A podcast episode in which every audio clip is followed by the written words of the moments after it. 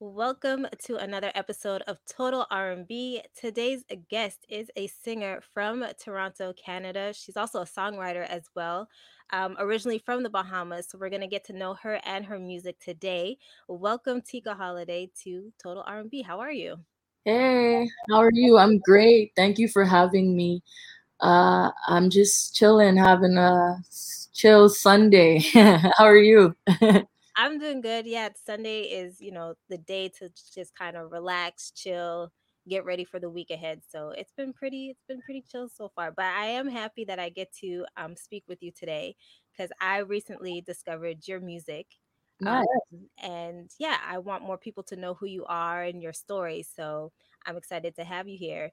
And one of the things I just mentioned too is that you're originally from the Bahamas. I am. I wanted to know about that. So you were born there. When did you come to Canada? Was it young? Was it recently? Um, I came to Canada in 2017. Oh, Um, so pretty recently. Um, but I was very well known back home for singing. Like it's just always what I've done since like as long as I can remember. Um, so it was kind of like easy to transition because it's like if everyone knows you there, then the the automatic next thing to do is go someplace where no one knows you. okay. Yeah. And did you move here with your family or did you do something like this on your own to, you know, get more into music over here?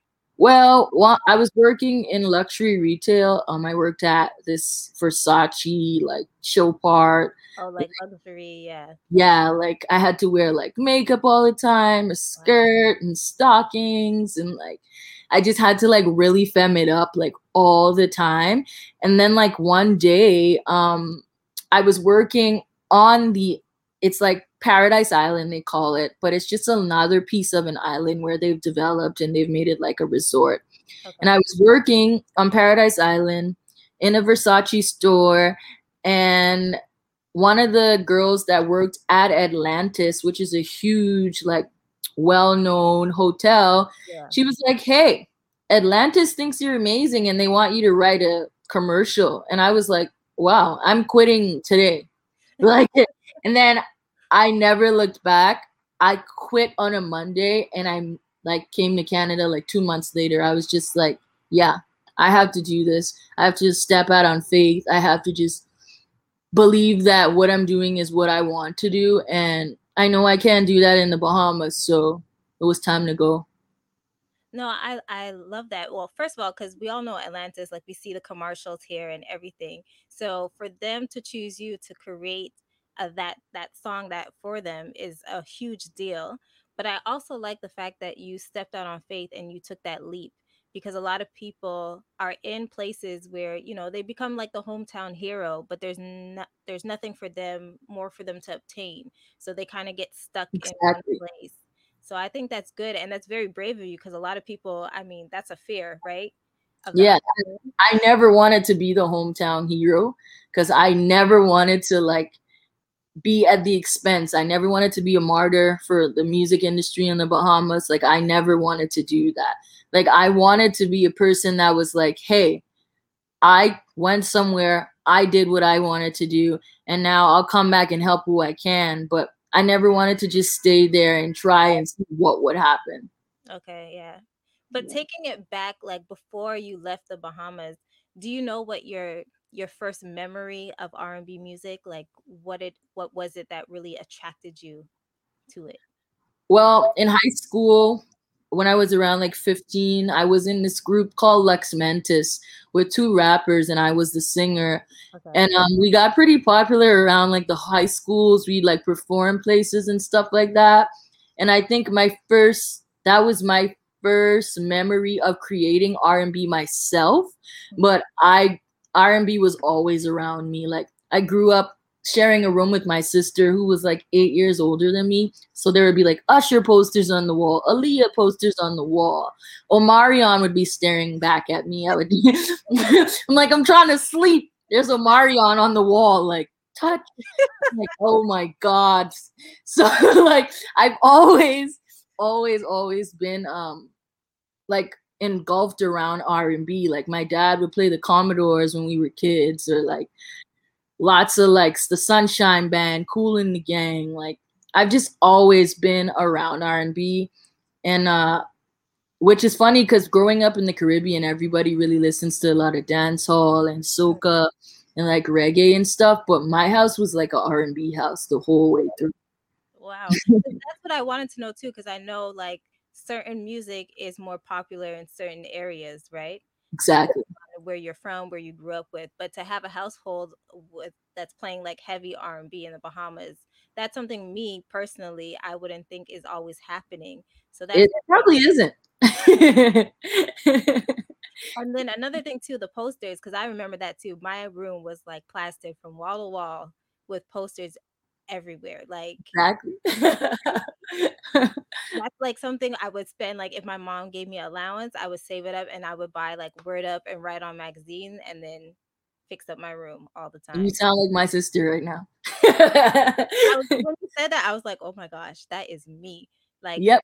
I started, me and my younger sister, we like we got separate rooms at that point, so she didn't have to deal with all my craziness all over the walls. Mm. So she, yeah. she's lucky in that case, in that sense. But yeah, not me. Mariah Carey was like, "Are you sleeping?" like it was everywhere, and we we slept in bunk beds, and I had the top bunk, so like all the posters would like surround me, and my sister would play like all the R&B songs that she like somehow got off the radio. She would like record radio shows on cassette tape and like play those at nighttime. I'd be listening to like the most intense R&B songs. I'm like, Carl Thomas, I wish I never met her. I'm like, I don't even know who she is yet, but I feel this. I know this, you know? But it's that is so I am your sister. I am her because I will be blasting this music. And my sister, I have an older one, I have a younger one. And sometimes they used to come in my room and they're like, Lorena, are you okay? Are you are you going through something right now? Like, no, I'm like eight. exactly. I'm good. I don't know what they're singing about, but I feel it.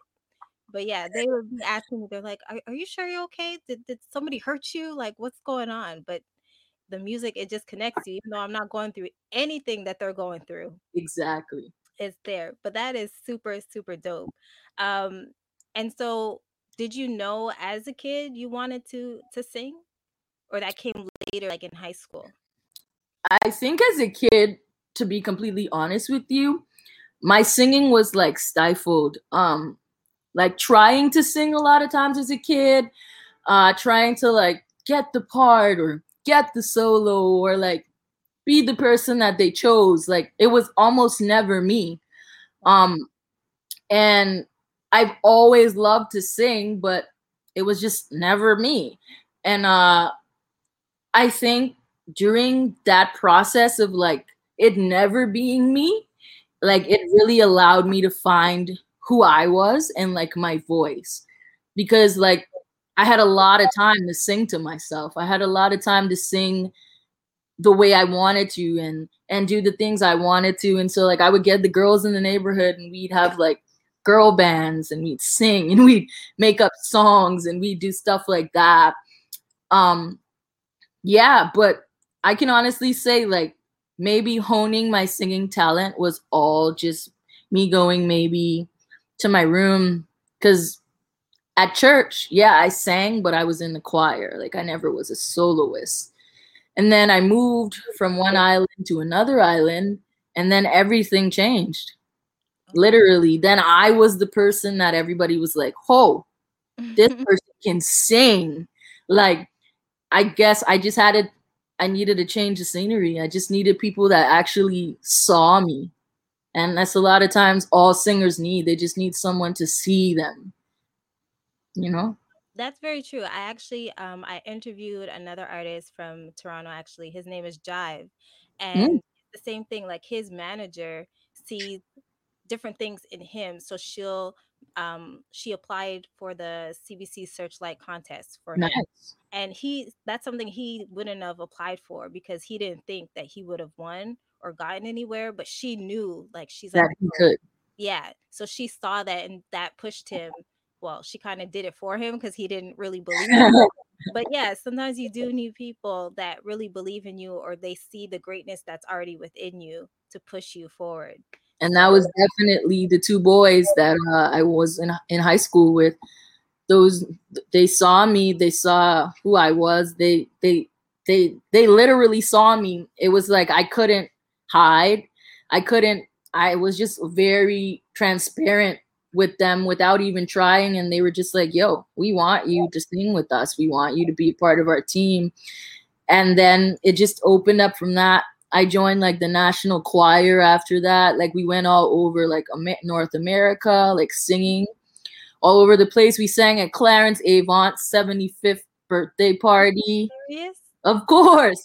Uh, we've opened for like the Bahamas Atlanta connection in Atlanta. And like I started to, that's when I really started to own my voice because being a part of that national choir, I had to step up to the plate. Mm-hmm. They started giving me solos. They started giving me songs to lead. They started giving me the Black National Anthem to sing. They started like literally like saying, no, you're who we think represents everything that we want.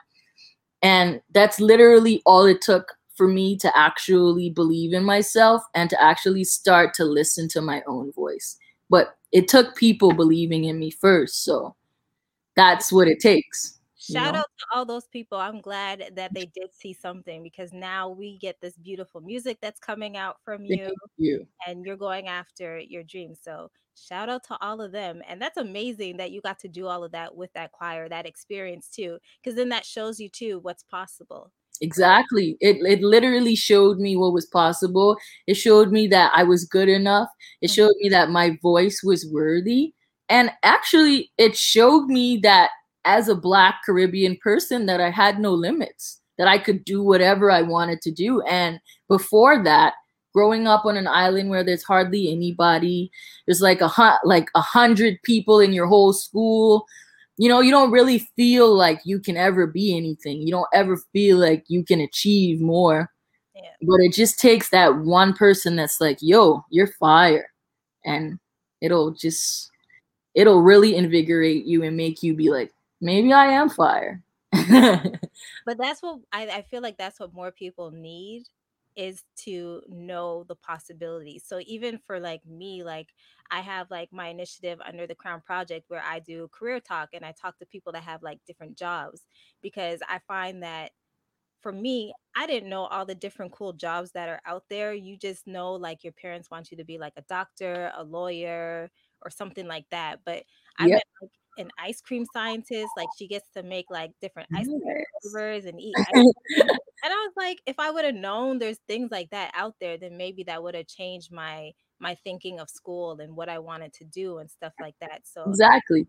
I think it's important to see not only like you what you're doing so people back home can see that and they see like okay it's possible i'm not stuck in just just this one place you know and yeah. i think it's also important for people to kind of like, you know, light a fire underneath people if they see something because you never know the change or the impact that it can make.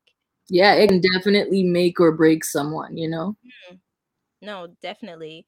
And then, so as you're growing, um, this might be a dumb question because I don't know. No question's a dumb question. you get the name Tika Holiday? Because I know you went by Holiday Soul before. So is that a part of your real name or? Well, Tika is a part of my real name. Um, my first name is Glenn Tika. And actually, before I was known as Tika, I was just known as Holiday everywhere. Oh. Um, some people would knit, call me Billy too. Um, it was just like a moniker from Billie Holiday um, that a lot of people like back home would just say and uh, they would just like it just stuck. Like before I knew it, like it was my name. Like I was like, wow, this is my name. Thanks. it's just everybody just like ran with it, and then I was just like, okay. And is that somebody that influenced you, Billie Holiday, or they just gave you that? Uh. I would I would sing like lots of Billie Holiday songs. Like um, I would do like lots of like covers and a lot of people have told me that I have a soulful voice. A lot of people tell me that I'm not from the 2000s, mm-hmm. whatever that means. Um, so, like, yeah, a lot of people back home, especially, compared me to the great Billie Holiday. And I don't know if I live up to that, but it's definitely a legacy that I enjoy people comparing me to. I mean, that's a good name to be compared to, right? She is a legend. She's amazing. Her voice was amazing. The the music was amazing. So I think that that's someone great to be, you know, compared to, right? And it also sure. maybe too, it could be like something that's really heavy too. You might have that like, okay, I gotta really bring it because these people are running around town saying like, you know, Exactly. In a way, in a way, it was very heavy, and then in a way, it kind of like made me realize that like um being an artist was not about me. mhm, Um, because a lot of times when I would sing around the Bahamas, around the country, in the different islands, I would realize that people connected with what I was saying. And so I realized that I had a bigger purpose than just being a singer, but I had to reflect the times. And that's something that Billie Holiday does. That's something that Nina Simone does. It's something that all the greats did. And so I was just like, you know what? I can step into that because I have no problem talking about things that make people uncomfortable, even if it is just in song.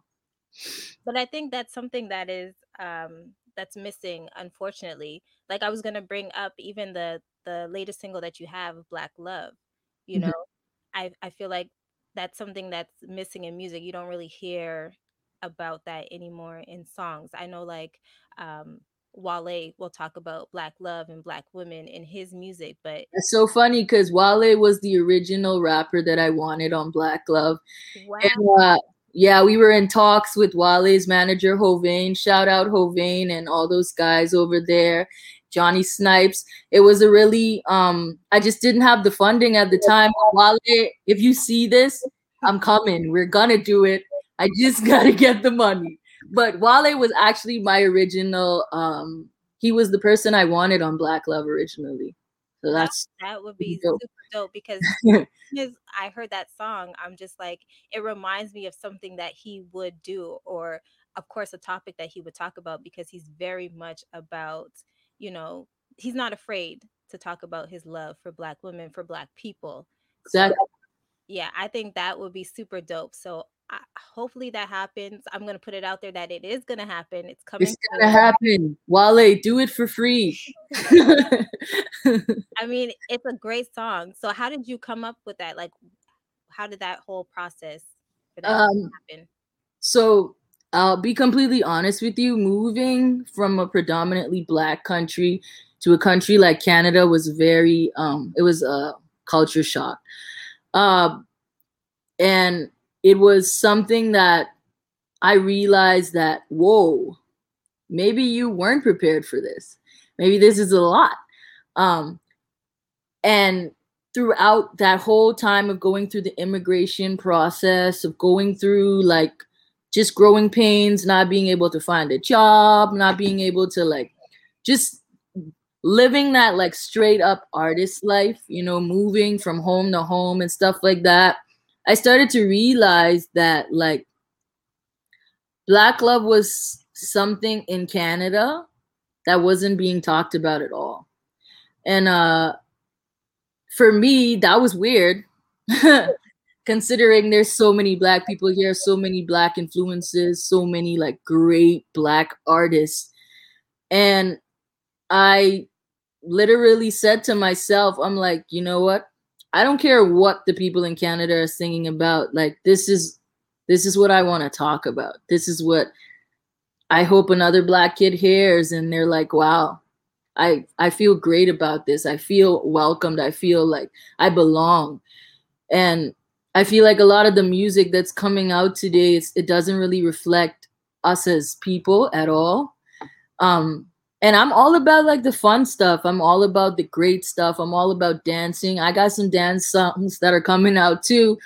But I felt like last year in such an intense social climate where black people didn't realize or understand what was happening that black love was perfect and it was a record that i needed to get out there even if i wasn't finished my ep because i wasn't finished but i knew that black love was a song that i couldn't wait on and i had to get it out there because i needed to feel it and I'm sure that everyone that listened needed to hear it. No, definitely. Because when I heard it, um, that's what I said. I said, especially with the year that we just came out of, Exactly. it is so needed. We it was very heavy for black people. And it's very true that here in Canada, we don't talk about black love. We don't show black love. Um, you have to basically look towards the United States to see any type of, you know, black love on television. Um, if you hear it in music, like how I mentioned Wale, he's an American artist. But here in Canada specifically, it's kind of like nowhere to be found. You know? I agree. And it's so true. I didn't even realize that when you said like coming here, like being like kind of like a culture shock because you're used to a place where, you know, I'm the majority. yeah.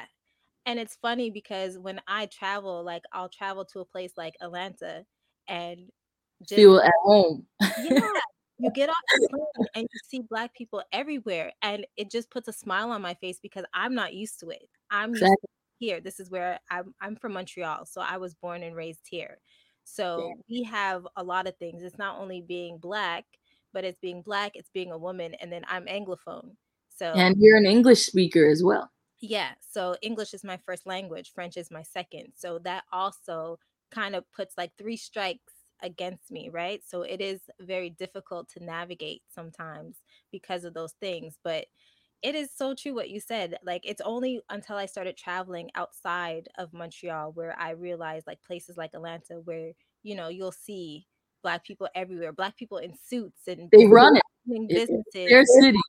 yeah, it's, it's honestly it's a beautiful thing to see. And even if you're in the airport, just you know, changing planes or something, it's just like a you know a little stop. Like exactly. you're just engulfed in black culture just in the airport, which is insane because it's totally different here in Canada. So Yeah. the song Black Love is it's something that was definitely needed and I did enjoy the performance that you did with R&B Radar Thank you. that was super dope as well. So I look forward to more uh, more music from you, of course, but more performances as well. Yeah, I've done a few. I've done a few this year. I I've done Sappy Fest. I did Girls Rock London. Ooh. Um, I've done a few pre-recorded shows. I did Big on Bloor. Um, yeah, so you'll see more shows from me. My album, uh, it's called Georgie Bundle, and it's just all my Georgie Bundle is a saying that we say in the Caribbean, and it, it's literally just like your bag of shit. You know, it's like everything you got. It's your Georgie Bundle. It's your bag. It's your purse. That purse you carry around every day. That's this EP is my purse. It's it's my Georgie bundle, and uh, and I'm gonna be talking about lots of things that uh, maybe people don't talk about. No, definitely. And then I do notice too, like even you naming your album, um, Georgie Bundle, and then also the song you released like a few years ago, the um Boom boom bye.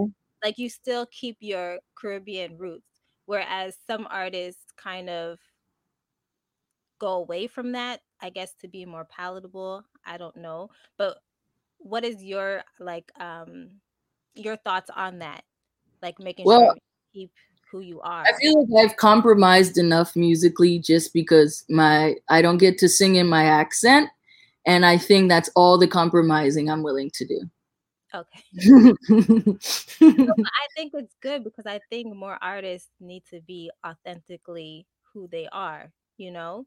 So yeah, I feel that all the time, like even like uh, a big artist like Rihanna, you know, she had to go and learn how to speak and to hide her accent, you know, as best as she could. I feel like now because she's who she is, it's more acceptable for her to be herself. it's true. It's true. Uh, like sometimes I I can talk in a really really like thick Bahamian accent, and like I was doing an interview and I had to do the whole thing over because they were like, no one understands you. Uh, like I did a podcast called "Putting It Bluntly" where I talked about uh, marijuana and frequencies and cannabis and things of that sort. And even in that, I had to code switch.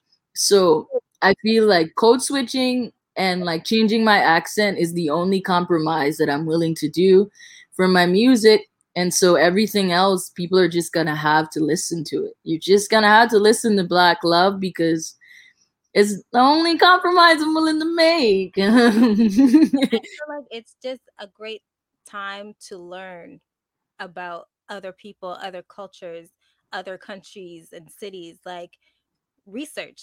Like if you don't understand something, you know, Google is still free. it definitely is.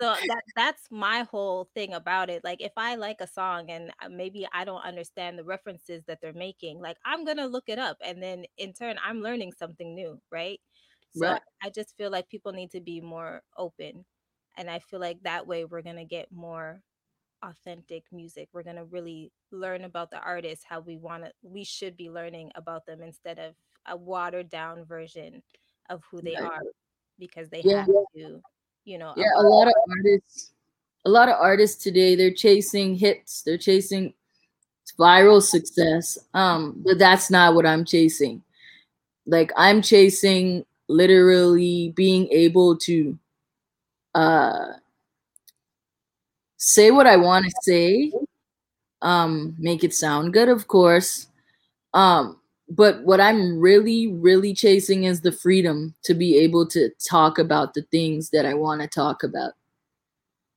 No, that's a big deal. That's like a big word, freedom. Mm-hmm. I think all of us are chasing freedom in our own respective fields. And I think it's crazy that that's still like something that we're chasing to be free after all of these years. But I think I'm hoping because of the last year and how a lot of stuff were revealed um, to people. I'm hoping that there is going to be a change so that we do reach that that freedom. But I feel like people are going to maybe reach it regardless because like you said, you're not really looking towards the, you know, the awards or, you know, making it on this list or that list. You're you're doing it for the love of music. Yeah, and it seems like it's working because i'm just getting put on those lists automatically just by being authentic and being myself you know? Like i'm literally every song i ever make is just me speaking on an experience you know? Black love it it was like it was something that i needed for myself after coming here to canada. It was something that i needed to sing to myself. It was something that i needed to sing to other people and I, it, it was just it was just a part of something that I knew that had even if only 10 people heard it if five of those people were black they felt something. Yeah. And and that's that's all I wanted. So we have the album coming out.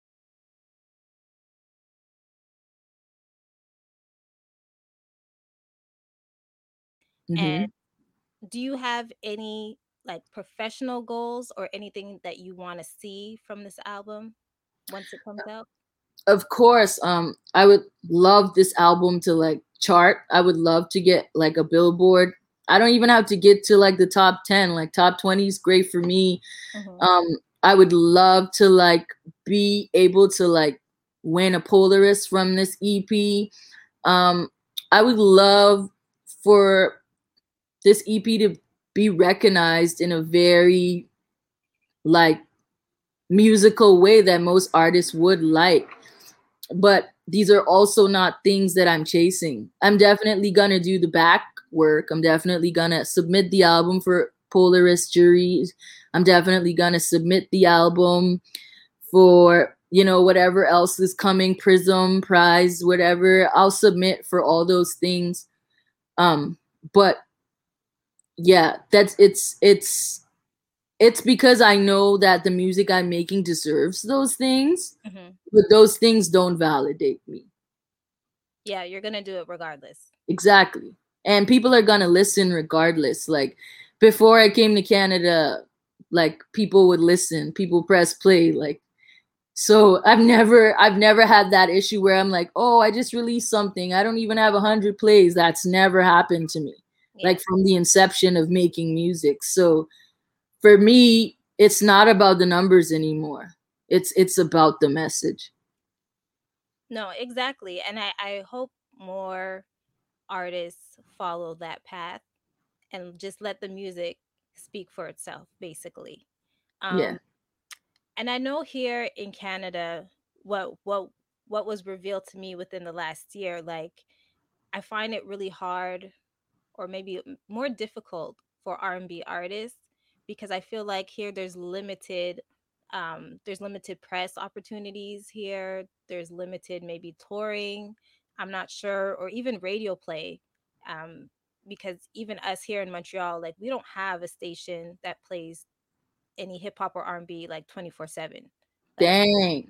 Montreal, you got to get it together. Yeah, we don't, we don't have we have certain shows like my show that's Friday mornings, but how many people are listening to us from between 7 to 9, you know, that's just a certain amount of people. Um, there's shows on the weekends, you know, that play like the Caribbean music or hip hop, but it's not like you got to catch them. Yeah, it's it's kind of like an afterthought. Yeah. So we don't have a station like that. Whereas I know Toronto, you guys have stations. Definitely. CBC has done a good job of that just this year. Uh, they started this show called The Block. Mm. Uh, and there's a few other shows where I see like my songs play like on the Ryerson like radio station. Shout out to those guys. Uh, and like Flow 93.7, they play me too. So these are like some, I guess, black centered radio stations here in the city for sure. But I think Toronto has no choice because all the artists and all the musics that's good that's coming out of this city is by black people. And so you either get in or you get left behind, Montreal. definitely. I definitely agree. But does that make it um what's the word? like does that change your your perce- your perception or your excitement sometimes with putting out music because it's it's it might be more limited here than let's say in the US uh I think um if I wasn't signed to Vallejo management and if I didn't have a management company I think yes I think a lot of those things would definitely not just discourage me, but detour me. Um, but I think at this point, I personally feel like either Canada does it, America does it, the UK does it, but I'm gonna just somebody's gonna do it. Like, you know, like you just have to go where they're doing it. Even if you don't stay, you just have to go. No, but that's true. And that goes back to you before leaving the Bahamas to come yeah. here. You know, you just move to the environment where I guess whatever it is that you want to do is happening, where there's more opportunities. So definitely. And I wanted to know this is a bit more like of a, a fun question mm-hmm. because things are are opening up and tours are happening. So if you could go on tour with any artist, it could be more than one. Which artist would you choose? Um, if I could go on tour with an artist right now, I'd probably go on tour with Baby Rose. I'd go on tour with Joyce Wrice. I'd go on tour with Serpent with Feet. I'd go on tour with Earth Gang. I'd go on tour with Phony People. Um, I'd go on tour with practically any black person. Just about. you know, unless you're like an abuser or something, then no. But um, but yeah, I feel like as a soul singer and as a, a singer songwriter, and once I release Georgie Bundle, I think it'll be more apparent to people that I can make literally anything. but it's just that I choose to make what I want to make. Yeah. But this album is a very like mix of lots of like pop, R&B, a little soul in there. I'm rapping on a few songs. So, I mean, yeah. And can you tell us a little bit like like what topics you're going to be touching on because you said you're going to speak about a lot of things that maybe people wouldn't normally touch well, on. there's this one song on there called Green um, where I'm talking about literally just being envious of the way I think white people move through the world um, the way that I think they they're able to get things and able to find love and find things that the average black person is still actively searching and seeking for. Um, there's a song on there called Rowdy where I talk about not giving, not caring at all about what anyone thinks of me as a black person because like I'm just here to literally the lyrics go shake shit. Like I'm just here to like dance and like have fun and like do whatever I want, you know? So like the album is just like a mix of like me literally sharing my experiences since coming to Canada. It's literally just my Georgie bundle. I, I love that. I can't wait to hear these songs. Oh, you can hear them before anyone else. We're friends now. Oh, okay. no, definitely, so that we can have the the the songs to play on our show. That would be great because we want to always support our Canadian artists. Because, like I said, I I find, especially here in Montreal, there's limited opportunities for artists to get their music out there. So if we can help that in any way, definitely let us know. Sure, for sure. But I I can't wait because I feel like a lot of these songs too will be great conversation starters in groups too. Yeah. Talking about things like touchy subjects that people feel they don't always want to, you know, discuss. They can, you know, use these songs to discuss within their friend groups too. So I yeah. I think I think the songs themselves, um, a lot of people are gonna get lost in them. They're gonna get lost in the melody. They're gonna get lost in the feel good. Um, but you're gonna have to read the lyrics because if you don't, you're gonna be dancing to some sad shit. so it's true. That happens all the time. Like even going back to me listening to music as a young kid and then getting older and revisiting those songs. Like I had no business singing by the group Silk. No business at all. I shouldn't have been. I had no business like Keith Sweat, no business singing their songs. Like there's a slew of artists, and I was just like, what the heck is happening? Yeah.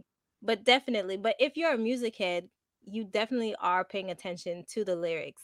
I mean, that's just something that we do, especially those that were like buying the CDs, opening the booklets, reading the credits, reading the lyrics. I loved when artists put the lyrics in the booklets so that I could like follow along with the songs and dissect it. So definitely. But yeah, there's a lot of people that do get lost in the melody and the beat of the song and they're dancing and they don't know what they're dancing to. Like, oh, my cousin actually. My cousin, he lives in Toronto. Um, and he he's gay and he went out to a club and they were playing uh dance hall so, of course, back in the day, there was a lot of lyrics in dancehall music that were against like gay know, people community, but they didn't understand what they were um dancing to. They were so, dancing to "Boom Boom Bye" or something. so they were. I think the song was "Log On" by Elephant Man.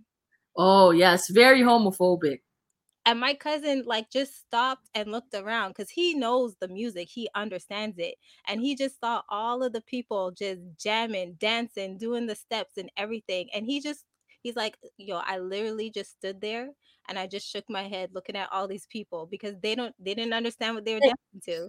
no idea and i think that's part of why music is so freeing for us as black people and why it is translated so well for us as black people because in slavery times, this is what we did. Um, we would always disguise our pain through song, through hymn, through things that most people just dance at. And uh, for us, it's it's a deeper connection, and that's why black music, R&B specifically, is so important because if we allow other people to come in and be a part of our R&B, and not speak of on the things that we we really created rhythm and blues to speak on then we have lost the art of what r&b really means. And so like we have to keep r&b alive with songs like black love with songs like pick up your feelings with songs like lost ones with songs like damage. You you have to keep the integrity of R&B because there's so many whisper singers now that you have to you have to come out and come out strong and mean something, say something, make an impact. Because for me, like right now, Black Love is sitting on 56,000 streams, but I think that six years from now, people are finally gonna catch up to that song and be like, whoa, you know, because like there's a line in that song where I say go go boot to hell. And a lot of people, they're just like, wow, it's a cool, cool line. But like the go-go boot was created in the 60s as like this freedom and it's supposed to mean so much for women and women are supposed to feel empowered and women were supposed to feel like the new woman and they could go out there in their go-go boot and they could do whatever but black women still couldn't vote when the go-go boot was invented you know? And so that's why in black love i say go-go boot to hell because it's like yo this go-go boot that and all these other symbolisms that you do for us black people to try and pacify us they don't do that at all you know? They just also all the other uh, movements that were um, created, whether they were created by Black people and taken over by white people or started by white people, it never really helped Black women. No. So even like the women's movement and feminism and all those things, like they, they don't help us, you know? No, they weren't created for us. so that line could go to the many different like uh, movements that happened throughout the years that was supposed to advance women or advance black people that just didn't do anything just didn't. at all. Exactly. And so that that line like it it's a lot more like deeper and intense than people actually realized when i was writing it. But i think too i think people will catch on maybe i'm too optimistic I don't know. but I feel people will catch on faster because I feel like there's a resurgence for R&B. I feel like this past year a lot of people have been really paying attention to R&B music. So I think people will catch on a lot quicker. I'm hoping that a lot of R&B artists um, come to the forefront I guess like more mainstream and get recognized more because I feel like there's so many talented artists but just people just don't know who they are. I agree. So I agree. I, am hoping that it's ha- it's going to happen a lot quicker. In my mind, it is. I don't know what's really going to happen. well, I mean, we have to be the change we want to see, and you're already doing that with your podcast. You're doing that with just like showing up in the world every day as a black woman that's championing black music and I appreciate that. And I think you're doing amazing. Thank you so much. But it's just, I don't know. It, it just, I knew that I was into music always. Like my mom and my sisters even tell me, they're like, how do you know these songs? Like I will literally be in my room and I'm listening to songs from like the 70s, the 80s, because yeah. it just, it just gives you a feeling. And it does seeing those songs reappear in newer songs that came out and knowing like the history of like okay they got this from the whispers or they got this song from the the four tops or something i don't know but yeah.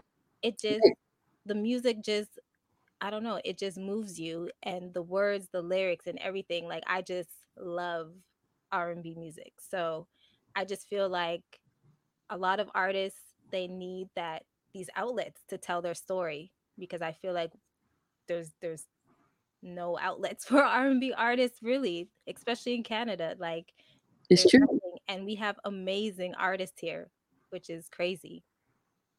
I know. It's it's it's crazy how much they haven't supported R&B here. Uh, cuz it's such an untapped market that I think they don't realize and R&B is the number one it is the biggest genre in music right now. Yeah. Like it's next to hip hop and rap. It's like on that relevancy, you know? Yeah. And I even feel too, like even um the older artists that we have here from Canada, I feel like their voices, they're like heavyweights. Like they are amazing. Like shout out Julie Black. Julie Black is phenomenal. Her voice is amazing. Uh, Tamia's so- voice is amazing, and I feel like Canada just doesn't really talk about her that much. Um, they'll talk about more about Deborah Cox, and her voice is insane. Yeah, her voice is insane. I've been watching Deborah Cox on First Wives Club. Have you seen that? I haven't seen First Oh, Watch Club. I need to get into You it. gotta get into it. But she is amazing. She's so good. Like she needs to be I I feel like uh, just our artists even though they had to leave in order to make it big or transition in other fields like uh, you know Julie Black, you know, hosts different television shows and does different things like they just need to be recognized for the music and the contribution that they made to the industry because and they're all powerhouses. There's no we don't have whisperers. we don't have like Exactly. And that's that's singing. That's singing. Powerhouse singing is singing. It's what R&B is made from. It's it's where it's derived from. Like you can't whisper sing R&B, guys. Live performances like i'm big on concerts and live performances all of those artists that we named their live performances are always on point even melanie fiona she is amazing and i feel like they don't get the recognition here and it's crazy to me it yeah i don't i don't get it but hopefully it changes really soon It will.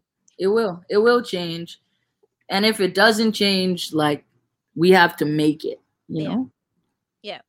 But i think there's a lot of things in place like um i don't know if you heard about the group advance Yeah, Advanced Music Canada. yeah so i feel like they're doing things um to push you know the movement forward with that so i think that's great um so i hope there's more things that pop up that help with uh, the black community with r&b music hip hop music and even us as black people you know getting more jobs within the entertainment field because then i think that also helps to getting our artists out there It's definitely true. It's true. It's like black people understand black music and you have to get more black people in there and the more black people you have on your team as a black artist that's making black music, the more that you can reach the people that you actually want to reach. Yeah, no definitely. So i do see that change happening. Maybe i see it happening quicker i don't know but it's definitely gonna happen. So i want to switch it up we're gonna play a little bit of r&b trivia. Yay. so how goes so i have seven questions. So we'll see how you do maybe these questions will be like dumb easy maybe not we'll see we'll see. so our first question is Brandy's song "Sitting Up in My Room" was a part of which movie soundtrack? Waiting to exhale. Ding. Okay, that. Um. Oh, this one should be easy. Uh, which singer is known as the Queen of Hip Hop Soul? Mary J. Blige. Correct. All right. How many Grammy Awards did Lauryn Hill win for the Miseducation of Lauryn Hill album? Is it A, three, B, five, C, four, or D, six?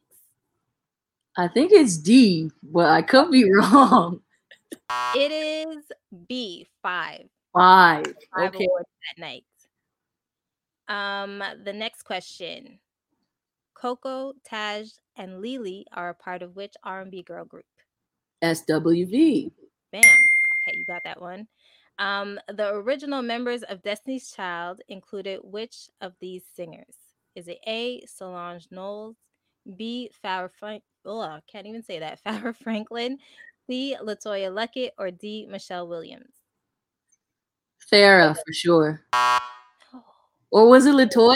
it's Latoya. You know Latoya. I don't even remember Latoya's Destiny Child now. Latoya. Really? Yeah, I say Torn. Latoya Luckett Torn. That's what I know. Like Destiny Child for me, I'm just like, is it was Kelly Farrah, Michelle, and Beyonce. Yeah, no, that was the the second lineup for Destiny's Child with Farrah in it. Um, but yeah, Latoya is like doing her thing. Like she's like an amazing actress now. Yeah, I know her for like her single stuff more. Yeah. You know. No, definitely. Um, next question is what is the name of Mariah Carey's first single? Hmm. Was it Honey? Oh, no one gets this question. This is so crazy. It's What is Vision of Love. Vision of Love? I actually know that song. I know that song. Dang. Sorry, Mariah. and the last question. Um, the 1986 album Rapture was by which artist? A. Anita Baker, B. Hey. Khan, C. Stephanie Mills, or D. Patti LaBelle? It was Anita Baker. That is a correct. So not bad. You got a total of four out of seven. Oh, mm-hmm. okay. But I always get people with the Mariah Carey single. Everybody goes to they either say honey or they say my all. So they they stick to the that album, the Butterfly album. The Butterfly album is how I know Mariah Carey. Like that's when I was introduced to Mariah Carey for sure. Like I think Vision of Love was probably my sister. Like Probably. Yeah, because mm. that's older. That's like in the early 90s.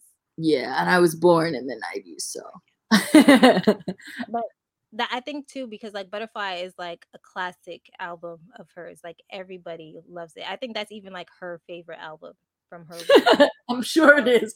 Mariah's like, uh yeah, I liked it when I worked with the guys. she got to do her own thing. yeah, you could tell she loved it. Yeah, because that was that was her. That's what she always wanted to do, but wasn't able to. But yeah, not bad. Four out of seven. Um, I want to thank you so much. I get better at that. It's okay. Next time, there's always next time. We'll do another R&B trivia uh, quiz. But I want to thank you so much for taking time to talk with me today. I Thank you so much you. for inviting me. Of course, and learning so much. Everybody, please remember the album is coming out. It's called Georgie Bundle.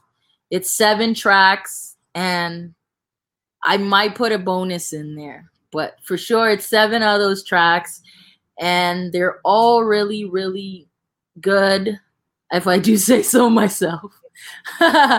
um, but yeah, Georgie Bundles. I worked really hard on this album. It's my first EP in Canada, my first full body of work here with mostly Canadian uh, producers, Canadian mix and masters.